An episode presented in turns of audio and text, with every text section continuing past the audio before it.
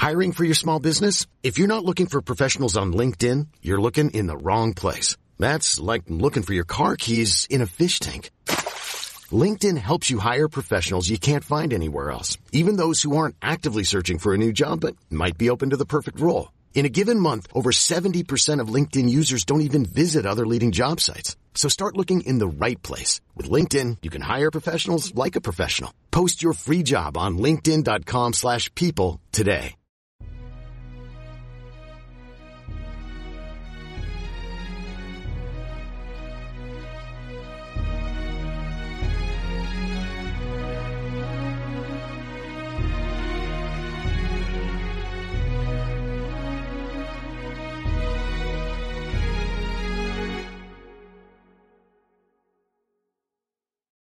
Ciao a tutti e benvenuti al 73 episodio di Pillole di Scienza.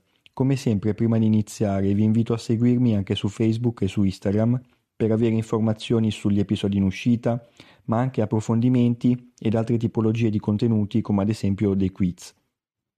Venendo a noi, oggi volevo parlarvi di un tema estremamente attuale, ovvero gli algoritmi di raccomandazione. Cerchiamo di capire insieme di che cosa si tratta e quali sono le loro principali caratteristiche. Insomma, Ormai si tratta di un concetto noto ai più.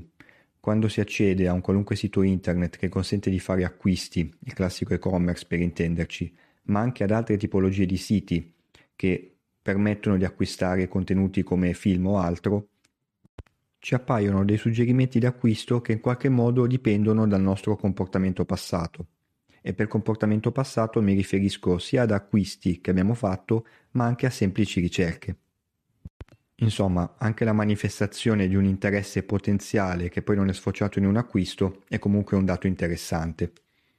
Ecco, dovete sapere che tutti questi suggerimenti vengono fatti tramite degli algoritmi di raccomandazione.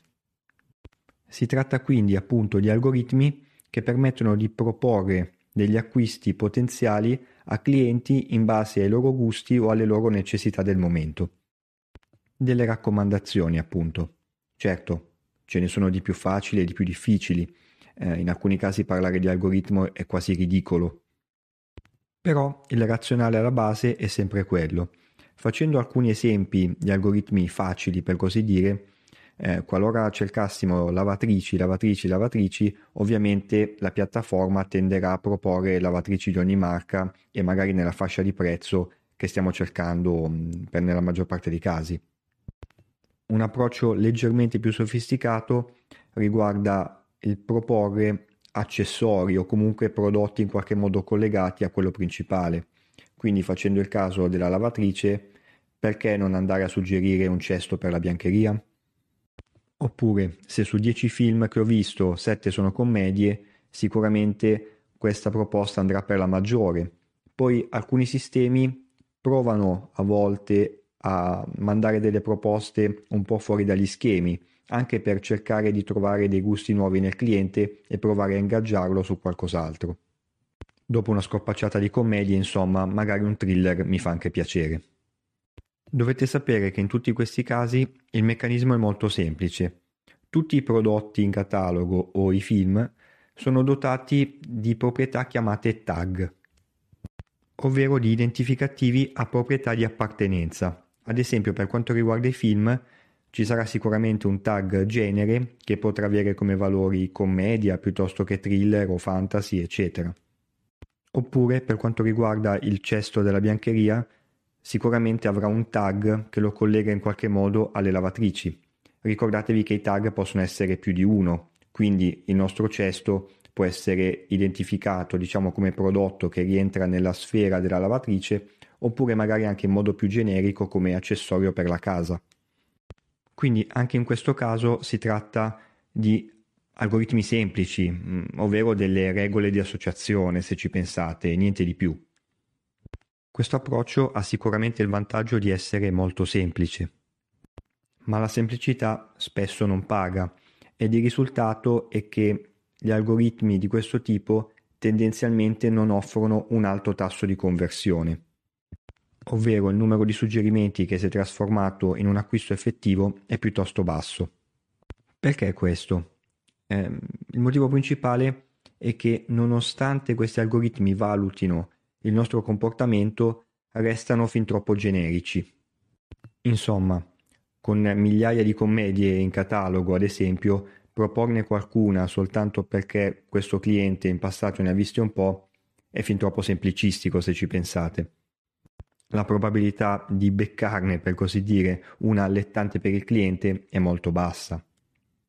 Certo, lavorando con i tag si può fare qualcosa di interessante, magari aggiungendone alcuni che identificano determinati attori o registi che potenzialmente possono piacere al cliente.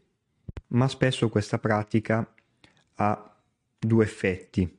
Il primo è un non effetto, ovvero che il catalogo resta comunque troppo ampio, e il secondo invece è quello di ridurre o addirittura di eliminare totalmente i suggerimenti.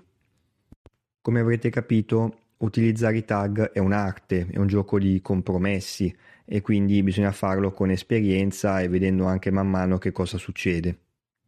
Quindi, come avrete capito, questo approccio è sì semplice, sicuramente è meglio utilizzare questo che non utilizzare nulla, però ci sono vari limiti. Ecco che allora, quando la base dati lo consente, perché è sufficientemente grande e di buona qualità, si può passare ad approcci più complessi, addirittura algoritmi di intelligenza artificiale. Come facciamo a far questo? Innanzitutto dobbiamo capire qual è il driver, quindi qual è il dato di input da dare in pasto a questi algoritmi. L'approccio che va per la maggiore è quello di studiare il comportamento di tutti i clienti della piattaforma, al fine di capire i loro comportamenti e le azioni che ne conseguono. Per far questo si utilizzano algoritmi di clustering e a tal proposito vi invito ad ascoltare l'episodio Intelligenza artificiale per saperne di più. Comunque, per dirla breve, questi algoritmi appunto consentono di suddividere una base dati di input in categorie, associando ad ognuna una serie di prodotti o servizi che possono risultare interessanti. Eh, ora, perché la I? Ehm, ci sono alcuni tipi di suddivisioni di una base dati che sono molto semplici, ad esempio nel mondo degli acquisti posso pensare di eh, categorizzare la clientela ad esempio per fascia di età, per sesso o comunque per input molto semplici.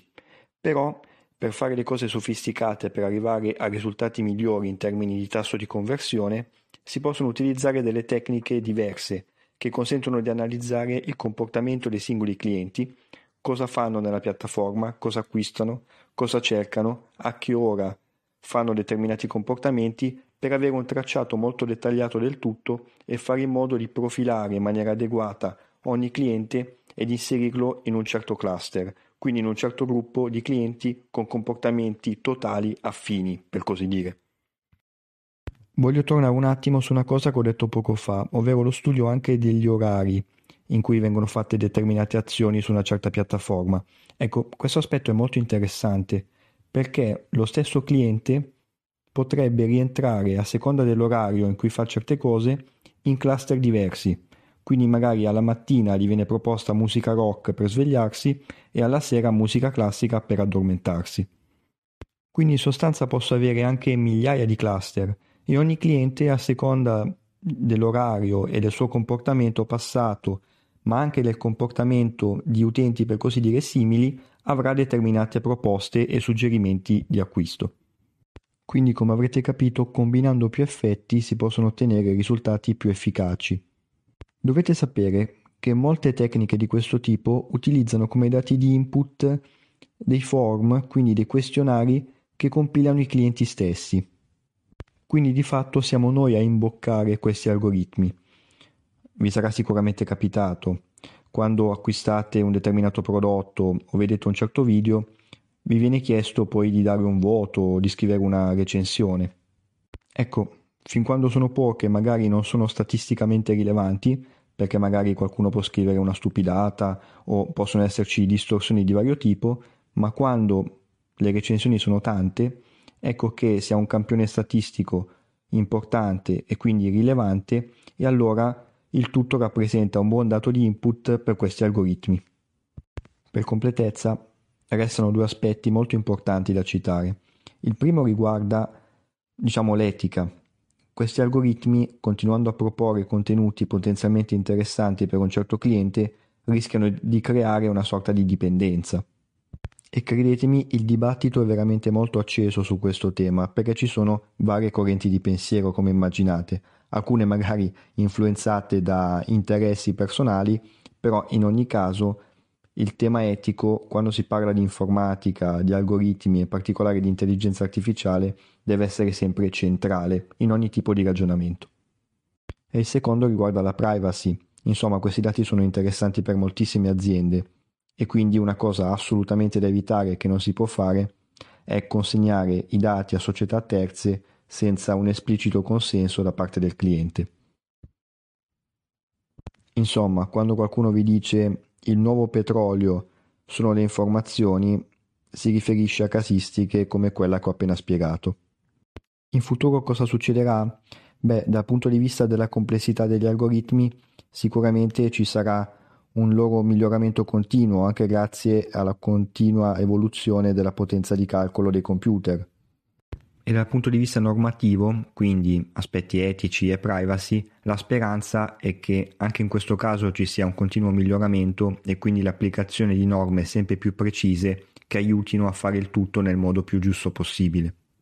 Insomma, in futuro sentiremo sicuramente parlare molto spesso di algoritmi di raccomandazione. Bene, anche questo episodio di Pillole di Scienza termina qui e vi aspetto come sempre numerosi per il prossimo. Ciao e a presto!